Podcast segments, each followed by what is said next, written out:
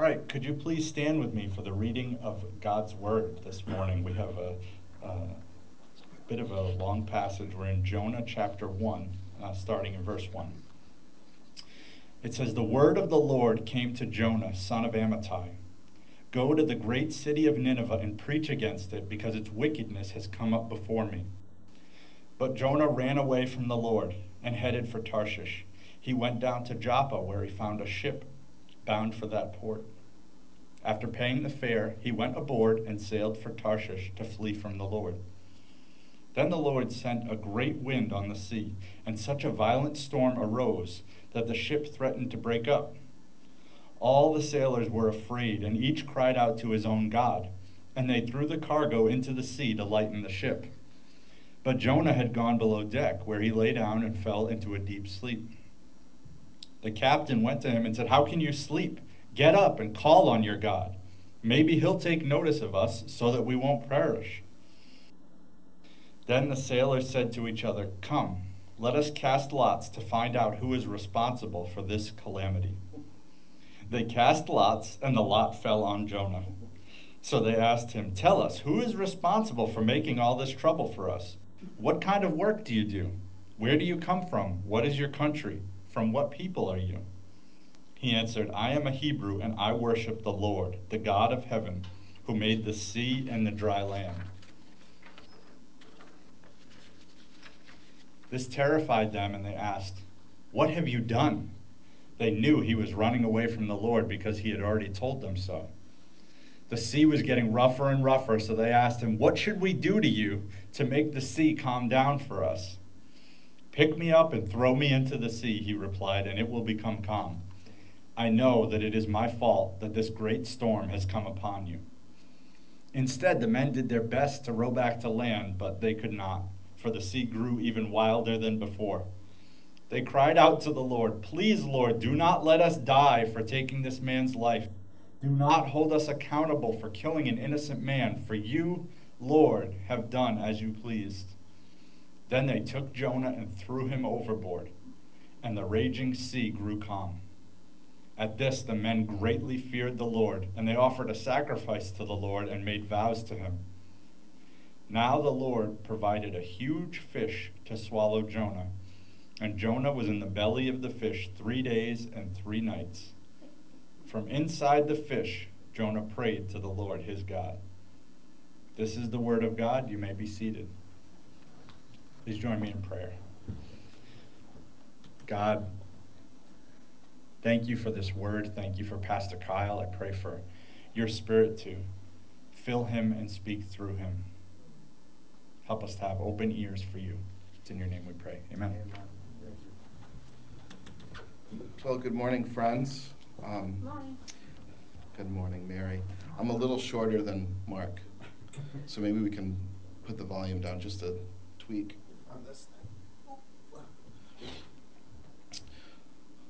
How many people have ever cried out from the belly of a fish before? Metaphorically speaking. Got any stubborn Christians in here that it takes something like that to finally wake us up?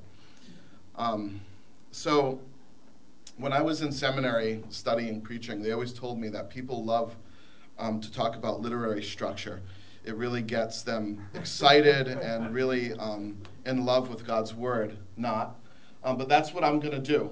But, but it's important, though, that we do this because it helps you see exactly what this book is about. Um, there's a very basic and quite obvious literary structure to the book of Jonah. Okay, I um, I don't know. Yeah, it's not all fitting on one screen, but um, the, the, this is sort of sort of like the progress that we see. Um, if we can sort of bullet point them, okay. The first part, we see Jonah commissioned. You heard Mark read that, Pastor Mark read that this morning. Um, God says, Go to Jonah, do this, call out to Nineveh, for their sin is great. And he says, No, I'm getting on a boat. And that's the B section. Um, a storm comes, and the pa- we see the pagan sailors and God's discipline. The pagan sailors wake Jonah up, and Jonah begins to explain to them why this, the storm is happening. and then, when Jonah finally realizes that it's his fault that the storm is happening, we see this long prayer um, in this third section. You see Jonah's humble prayer. Now, If you go to that next slide, what we'll see is almost sort of a repeat. The rest of the book, chapter 3 and on, sort of the A's kind of match the other A's. It's kind of hard to tell if they're not all on the same screen, but hope you get the gist. So Jonah is recommissioned in chapter 3. Um, he goes and be to the pagan Ninevites rather than the pagan sailors and begins to preach. And we see the impending discipline of God on those Ninevites unless they repent, and they did. And, and at the repentance, we see another prayer, but like a bizarro prayer. Because the, the prayer in the belly of the fish is a humble one, it's a prayer of repentance. But this prayer is a proud prayer. God, uh, Jonah is actually angry at God in this, in this point. And then finally, the book closes with basically the main point, the climax. God begins to teach Jonah a lesson by sending them that tree that, remember, that wilted, didn't have water.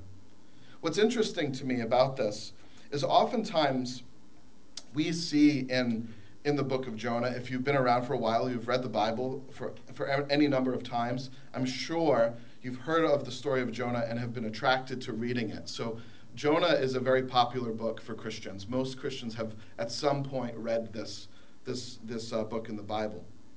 Um, and oftentimes we get sort of like captivated by this bizarre event where a fish comes and swallows him. And what we often times too as preachers do is we, we start to emphasize the fact that God wants, wants us to preach to lost God cares about lost people. So God told Jonah to go to Nineveh, which certainly all those themes are in there. But what's so striking to me as you look through this, all of these are like directing our eye to the fact that this book very much is about Jonah. Right? It's not so much about the Ninevites. It's not so much about God's providence. All of those things are in there. We, we mentioned last week that really the book of Jonah is a confession. So each of these things sort of point our eye, they focus our eye into the fact that this is very much about God's concern with the attitude and heart of his people. He wants our hearts to beat with his heart. He wants us to follow him and not ourselves. So, this book is essentially concerned about God's people, about us having the heart of our God. It's a book about spiritual formation, then, for the Christian. So that's why when Jonah flees, by the way, God says, I have a job for you to do. I want you to to preach to the Ninevites. when Jonah flees, he doesn't just say, okay, let, let's move on to the next prophet, and then the next, until I find someone that actually listens to me. God doesn't do that. He doesn't let Jonah run away. And friend, if you're, let's just take a lesson right now. I'm already starting with the applications. It's too soon for that. Um, but I'll just say it. God won't let you run away if you're His. You don't get off the hook. Once you're a child of God, you always are a child of God. And who you are and how your heart beats matters. So that when Jonah flees from God's presence in disobedience to his command, God doesn't just move on to the next prophet and to the next until he finally finds someone that's going to listen to him. No, he goes after Jonah. So this, this book isn't simply about the rescue of a lost nation, it's about the rescue of a lost sheep. God wanted Jonah's heart to be like his. And friend, if you're a Christian this morning, he wants your heart before he wants your feet. Do you know what I mean by that? Feet work, they do stuff for God, right? That's easy. I can sort of force myself into doing tasks, but I can't force myself into loving those things. See, God wants our heart before he wants our feet, friend. And if I'm a good pastor and if this is a good church, we're going to want your heart before we want your money or before you want your service. We want you to love Jesus Christ. Because we can get you to do some work for a little while, and we maybe can get you to do, give some money for a little while, and that might, might, be nice at Christmas time for us. But what's it worth in the end if we don't have your heart? God wants your heart before He wants your purse. He wants your heart before He wants your hands, and before He wants your feet. Friends, do your hearts as Christians beat in time with the rhythm of God's? If we are God's people by faith, when our feet take us away from God's heart and God's mission, God is not content to find someone else's feet. and bid us farewell. We're not off the hook because he doesn't just want your feet, he wants your heart. So, but Jonah was fleeing from God's presence, as we so often do. This, I've said last week, isn't a story about Jonah. This is a story about us. We're all there with him in the belly of this big fish. So before we're hard on Jonah, let's remember that we're in there in the muck and slime with him. We've all been there.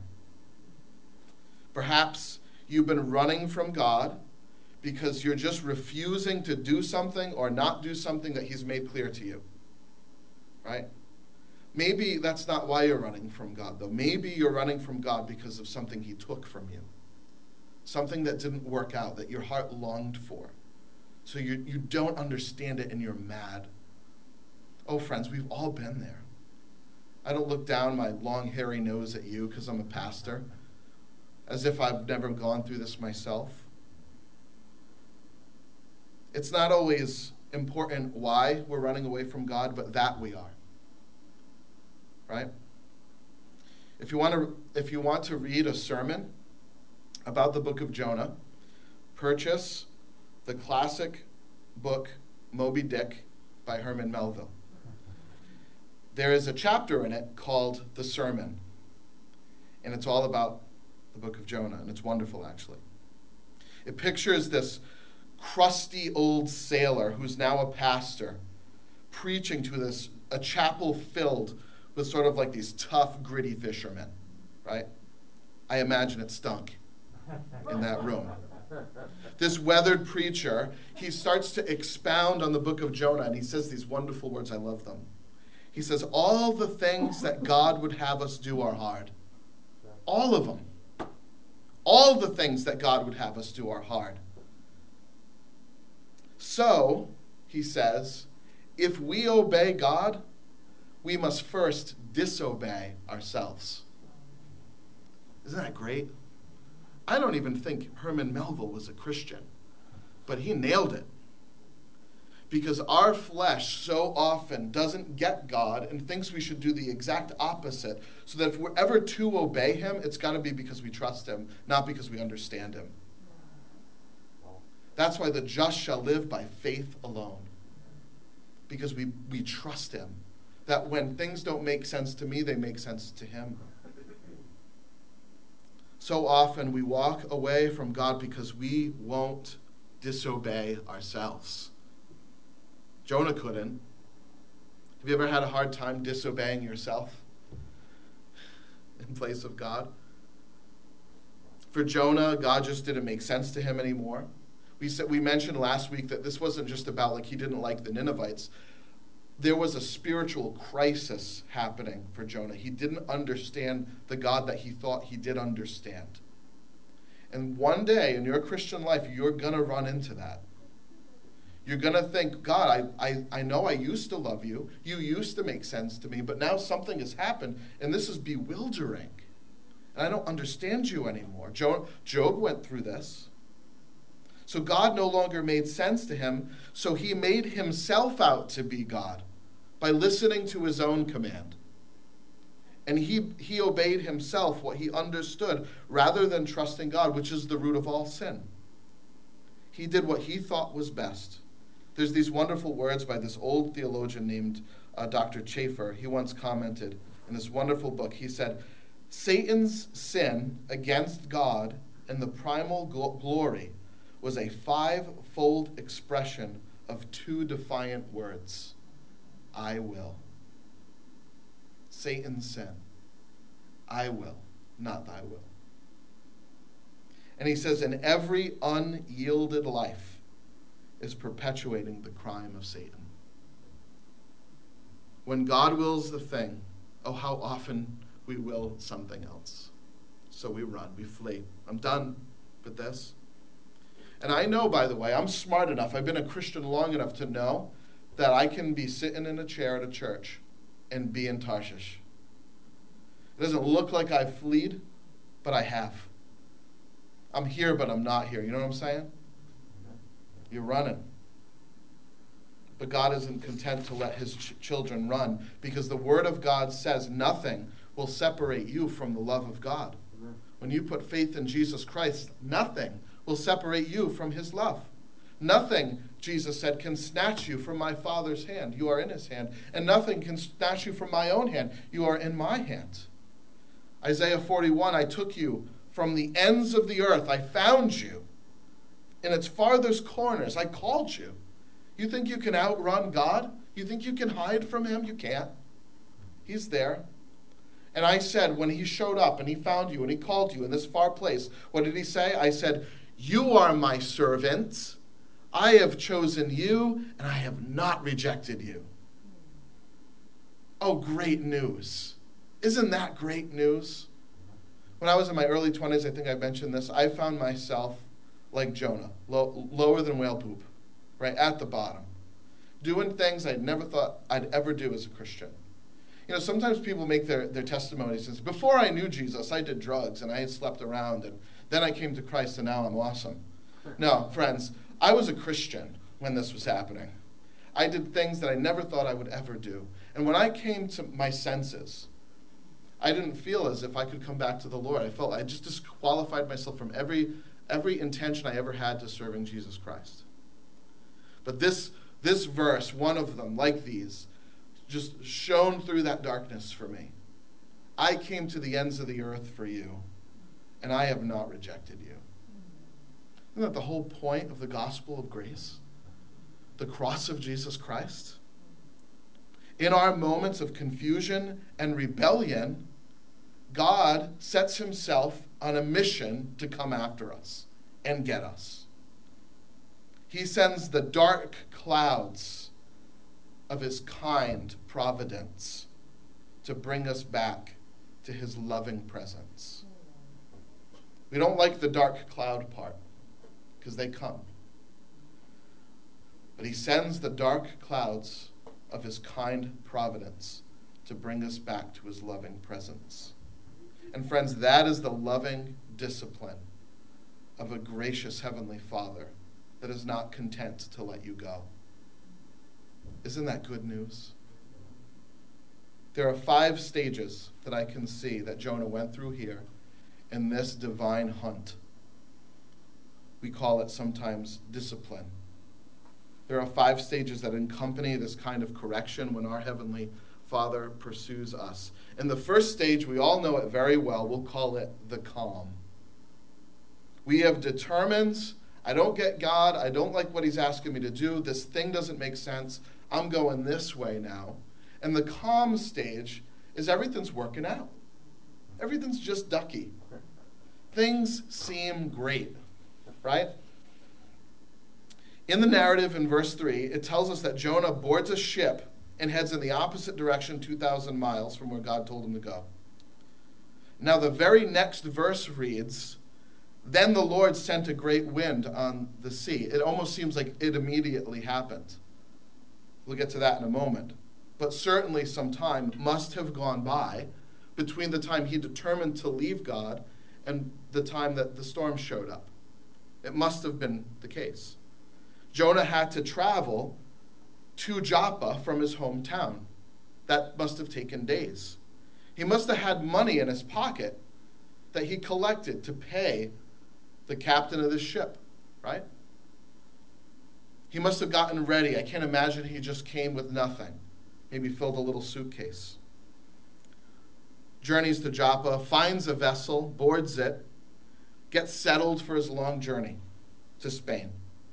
Maybe he just says hello to the crew, wants to get to know their names. You know, he's a prophet, he's a people person, right? He works with people.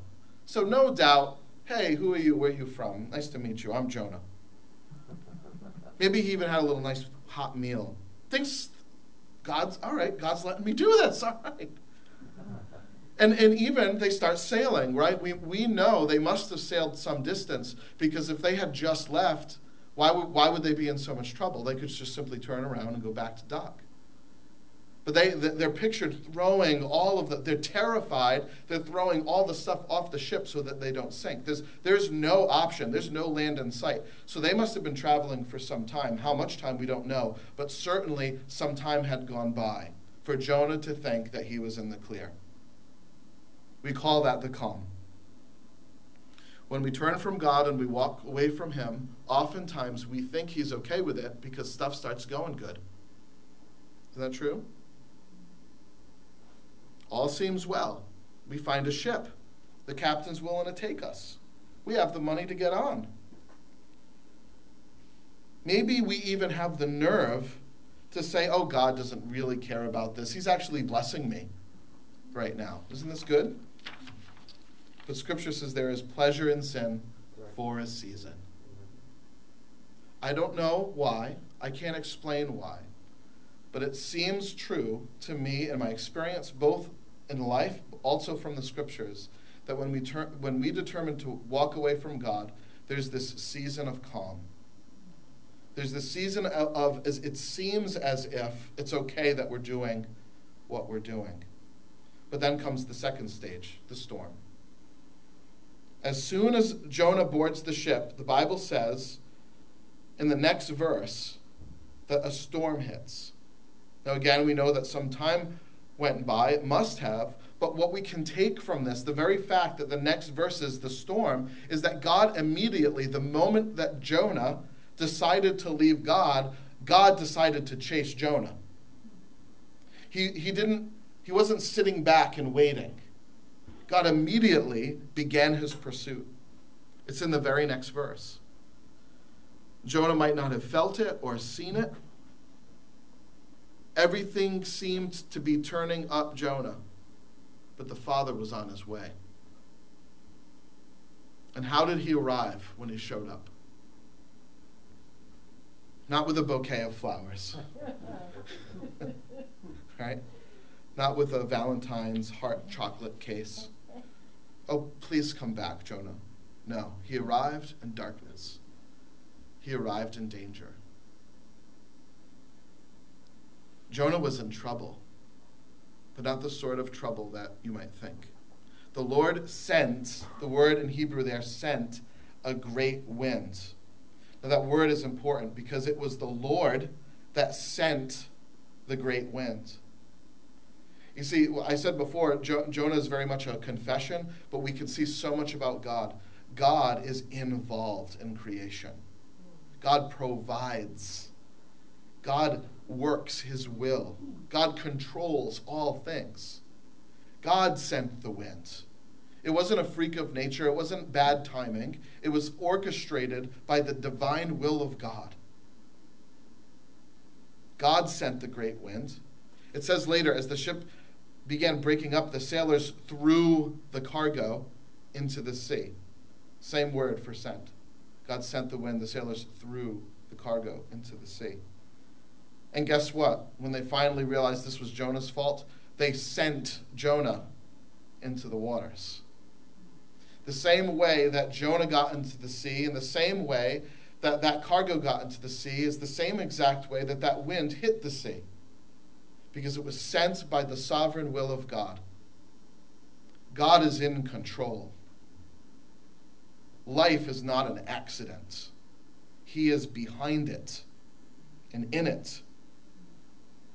God leaves us no doubt and left Jonah no doubt that it was Him that was doing this. He showed up in a dark providence. Not a bright one, not a nice one, not one that we want to hug.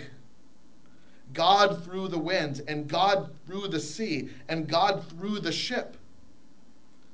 Not because he was mad at Jonah, it, it was because he was mad that Jonah was out of his presence. He was furious. Read Psalm 18.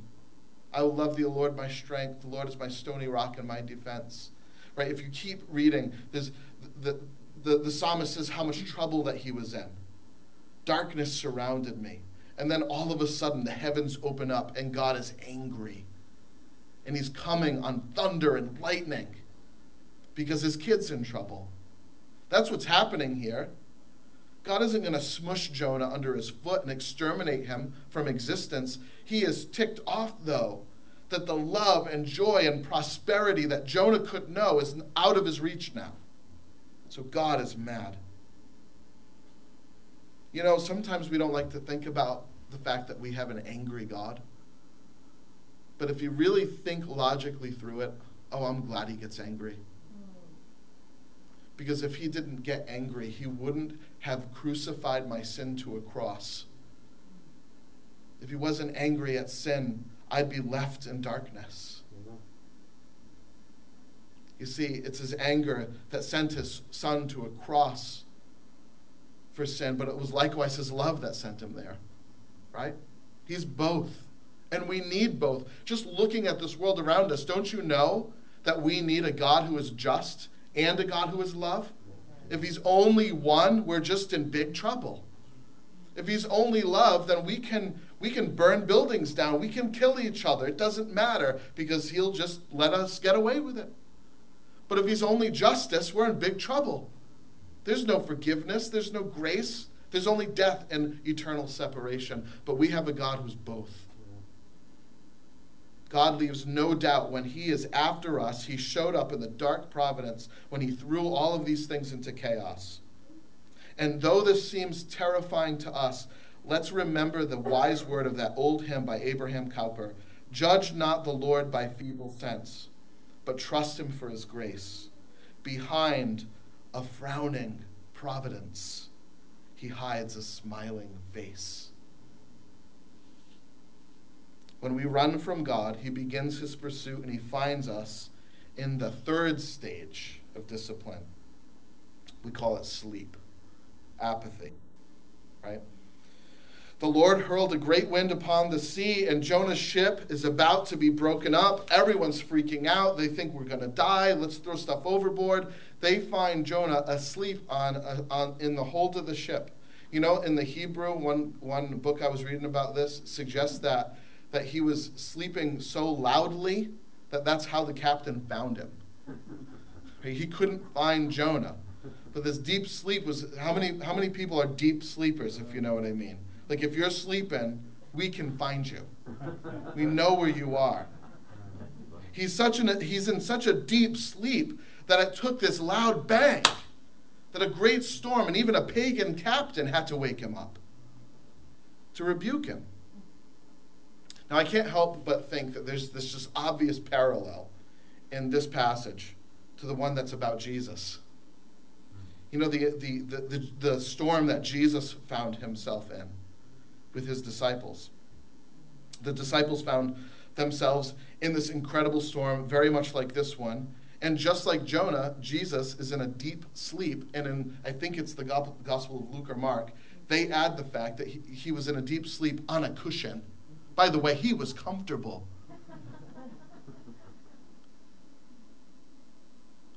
We're forced to contrast Jonah with Jesus, huh? They're like Jonah's like bizarro Jesus, isn't he? But we're forced to, I mean, the, the stories are so similar, we can't help but contrast them and compare them. There are big differences, though, be, between Jonah's sleep and Jesus' sleep. Okay?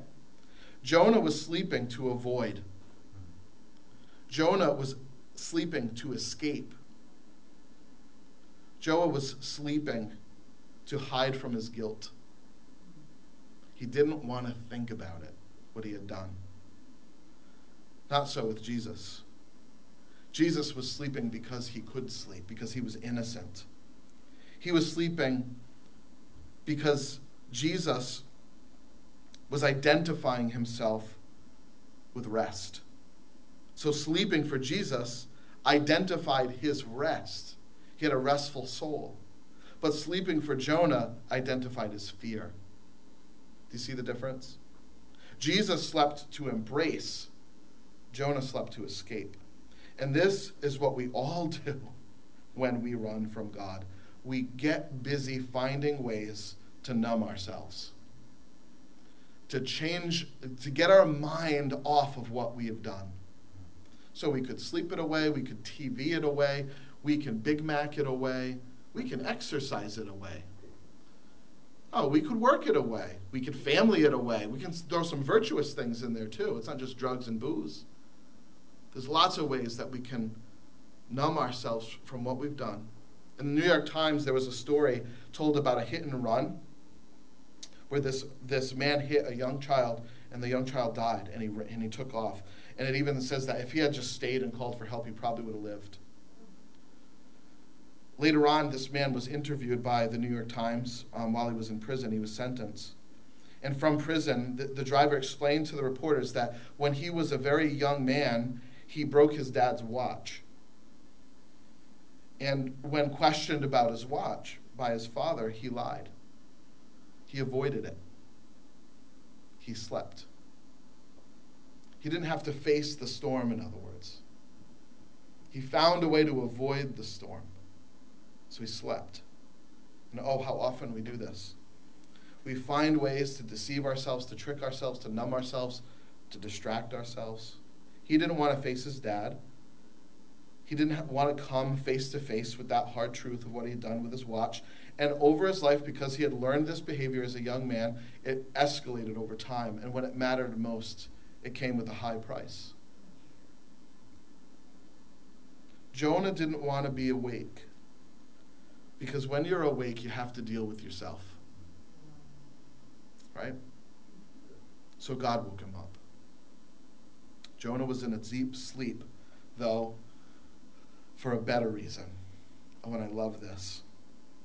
You know, in Genesis chapter 2 and Genesis chapter 15, I think you might see this on the screen. God put Adam into a deep sleep. Do you know that?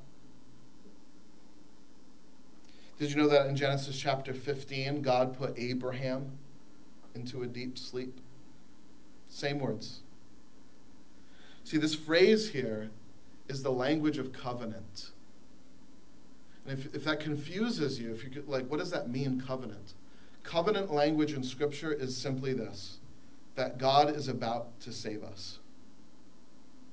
He puts us into a deep sleep. In other words, it's this image of death. We deserve death, but He raises us up out of it. Mm. Right? So when you see this language, Jonah, uh, Adam went into a deep sleep, the covenant of marriage. He's about to marry right, Eve, right? That's when that happens. God puts Abraham into a deep sleep, and then it says the presence of God made a covenant with Abraham and passed through the, the sacrifice that was made for sin. See, Abraham was in a deep sleep when that was happening. You know, and, and the image there is that God would pay for Abraham's sin. He was sleeping because God was the one that was awake to pay for the sin that he would bring, the, the sin that he would commit. So the language here that, that Jonah is in a deep sleep is a signal to us. It points forward to the greater Jonah who is in a deeper sleep in the belly of a bigger fish because for three days he was in the darkest place of hell so that he could save us. And the reason that Jonah was that he should have opened his eyes and knew God is saving me in spite of me. He's saving me. In the middle of my disobedience, in the middle of my flight, he's dying for my sins. You see, oh friends, the covenantal language is so obvious here. When God when God does this, this deep sleep, this picture of death. You know, in Matthew chapter 12, I just said this, but let me remind you Jesus is the greater Jonah. He went into a deeper sleep in the belly of hell for you and for me. And you know, like Jonah was hurled up on the third day onto dry ground, friends, is the comparison. Do I even need to say it? Because Christ on the third day in his deep death became alive. Because Jesus went through a deep sleep, the deep sleep of God's judgment for sin, you won't ever have to. That's the message of Jonah. And that's the message of the Christian life. Even when we fail, Jesus wins. Jonah was in a deep sleep to remind him that God would pay for his sin. Oh, friends, and let me just remind you of this. When you, go, when you are going through the darkest of times in your life, let me remind you that that is meant to wake you up to the fact that Jesus went through a darker time so that he can lift you out of your darkness. So let your darkness lead you to rejoicing, to laughter, because he's on his way to save. This is when Jonah becomes aware, the fourth stage. These unlucky sailors start figuring out, right? The storm was happening because of Jonah. So they asked him, they start interviewing him in the middle of this chaos. What is your occupation? Where do you come from? What is your country? And from what people are you? This is very weird that this is happening in the middle of a life threatening storm. But they start asking him these questions. How interesting. And these questions wake Jonah up, not from his physical sleep, but from his spiritual flight. He starts to realize who he is. Oh, that's right. I'm not a son of man. I'm not Jonah of Amittai. Here he grasped the severity of what he had done because of who he was. He should have known better and who he did it to, his God. So, what does Jonah say? I am a Hebrew, and I fear the Lord of heaven. No, makes no mention of his hometown. That's what they asked him, right? But he says, I'm, I fear the Lord of heaven. I'm a child of Yahweh. That's who I am. Has, has, a, has someone who is not a Christian ever caught you getting your sin on when you were trying to hide the fact that you were a, that you were a Christian? Oops, aren't you that guy from that church? Yeah, I am. It's just so, I shouldn't be here. I shouldn't be doing this. What, what, what's going on with me? He grasps it. He realizes, I'm a Hebrew, and I fear the God of heaven. What am I doing? I should have had faith, but I didn't. I have a new identity, a new purpose, and I found myself running from God. And friends, if you're a believer in Jesus Christ, we could ask the same question about of us. What is our occupation? Where do we come from? What is our country? And from what people are you? The Bible gives us very clear answers to those questions in the New Testament. Our occupation is that we are ambassadors of Jesus Christ. Where, where are we from and what is our country? Our kingdom is not of this world. We have a heavenly one. And from what people are you?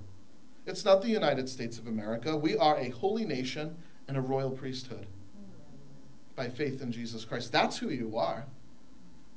I don't care what you've done, and I, I don't care how far you've run from God. That's who you are. And remembering that will give light. It will remind you that's right. I should be going this way, not that way. Because I'm His. Friends, God's discipline isn't meant, it isn't meant to shame us, it's meant to wake us up. It's meant to remind us of the great dignity of our new identity in Christ. It doesn't call into question our identity in Christ because we've made mistakes. That remains. Rather, God is bringing us back. He's chasing after us to reinforce the fact that we are His. Right? This storm wouldn't even be happening if we weren't. Right? It's interesting, though, when, when Jonah realized this, it led him to further despair. He wasn't back yet. That's the last stage. Jonah isn't really restored just yet. This is just the next step. It's, it's awareness of the guilt of sin. I'm, I'm guilty. I know who I am. I'm a child of God, and I've done this, and it's wrong. This is all my fault. He knew it. Oftentimes, friends, we know it too, don't we? When, when, jo- when Jonah realized that you know his hand was in the cookie jar, what does he say? He's not restored because what is his response? He says, "Throw me into the sea." You want this storm to stop for you? Throw me into the sea. And friends, oftentimes when we fail as Christians, we first ignore it. We have a little fun, right? But then we're woken up we know who we are and we know what we did. And we begin to live in guilt and we put on ourselves a death sentence. We say things like we're, that, we're, that we're no good, that we're getting what we deserve, that there's no plan that God has for us anymore. We forfeited it. We think this way, so we live in despair and we jump into our proverbial sea.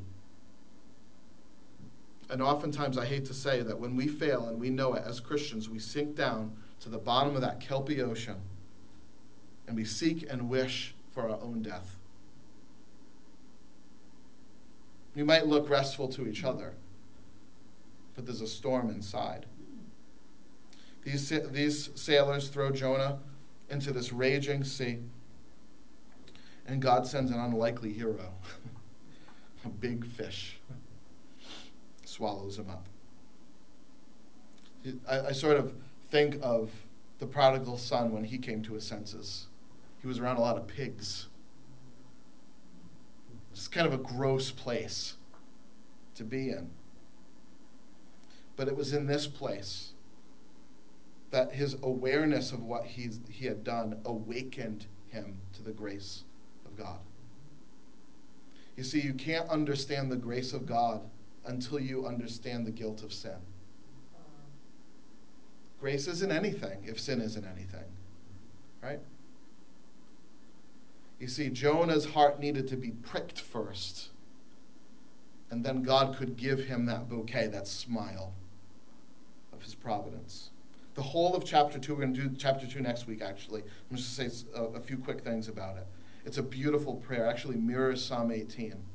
Um, but it's a wonderful prayer. It's a long prayer. We're going we're to deal with it next week. But let me just say a, few things. It's in this prayer that Jonah starts to wake up. It's the final stage of God's discipline or restoration from when we stray from his presence. We see in this final stage repentance, renewal, victory, life. It's the stage where we realize God actually wants us with him, not away from him. That all of this has happened because he wants me close to him. When the dark clouds of his promise. It's that stage when they start to open up and we see the light of his smile. It's the stage of restoration. The blood of Jesus Christ has once and for all paid the debt of every sin we have ever committed against our God. And the blood of Christ has completely satisfied the righteousness of God. This can never be undone by any mistake we make. But we daily need to be saved as Christians from the lies that we believe, the ways that we revert back to an old story told to us about God or even about ourselves. We forget. So we need the, the loving pursuit and just the, the strong arms of God to chase after us and remind us of who He is and His love for us. So, in that sense, the believer does need to be saved from the flesh, not saved in the sense as what I mentioned before, but from bad from the bad habits and, and ways of thinking and choices that we can so often make. And this awakening is what happens for Jonah in the belly of this fish in a deep, dark, dirty place. He changed his attitude. That's what the word repentance means. Not just about the wrong he had committed, but about who God was. He changed his mind about God. What did he change his mind about? That God wasn't after him to smush him. He realized that God was a loving, gracious, and forgiving God. So he remembered the Lord in chapter 2 and verse 7. When my life was ebbing away, I remembered you. Oh, friends, is your life ebbing away? Can you, if you're a Christian and you have any word of God in you at all, can you simply do this one thing? Remember the Lord. Remember what He's like. Remember who He is. Remember what He's done. He is eager to crown you and restore you and clean you. Remember the Lord in chapter 2, verse 2, I called out of my distress to the Lord, and he answered. He's listening. This moment, he's waiting for you to speak to him. And he remembered this wonderful thing in chapter 2, verse 9 salvation is from the Lord. I remember, this is where he remembered it too, in a disgusting center of a fish filled with guts and ooze. That's where he remembered salvation is from the Lord. God can rescue me in the darkest place that I've ever been. Jonah obeyed God's command in chapter 3 to preach in Nineveh, not to avert God's anger, not to get God off his back. Jonah was now obedient in chapter 3 because he was reminded that God's love had never changed for him. He said, Look what I've done. Kill me. So they say, Okay, plop. And he starts to sink, and a fish swallows him. That God sends, by the way. Just like he sent the wind, he sent the fish. Just like he sent the trouble, he sent the Savior from that trouble. You see, friends, it's there that he realized I'm in this fish right now because God wants to save me. Jonah remembered that the Lord had forgiven him through the one who would come later, the one that his life actually points to, Jesus Christ, who is in a darker and deeper sea than he ever would be. He remembered that he was a Hebrew, that he, in other words, he belonged to God. He was his child. And friends, if you are a Christian by faith in Jesus Christ, you belong to him too. And why do we belong to God? It's not because we're good. It's not because we impressed him. It's because, chapter 2, verse 9, salvation is from the Lord. He gives it to us when we don't deserve it. And that's the grace of God. Amazing grace, how sweet the sound that saved a wretch like me. Friends, this is always what causes us to come back to God when we strayed from Him. It's not His, his, his hand or arm of justice, it's His love and grace and mercy. The goodness of God, Paul said, leads us to repentance. The aha moments, the awakening that happened in this dark place was that Jonah didn't need to pay for his own sin because God paid for it for him. And when he remembered this, he confessed his sin and he came out to life. Friends, this prayer of repentance and the light of God's love, it's shown forth. Imagine this. Where, where is it likely that light's not going to show up? Probably deep in the ocean while you're in a fish. Right?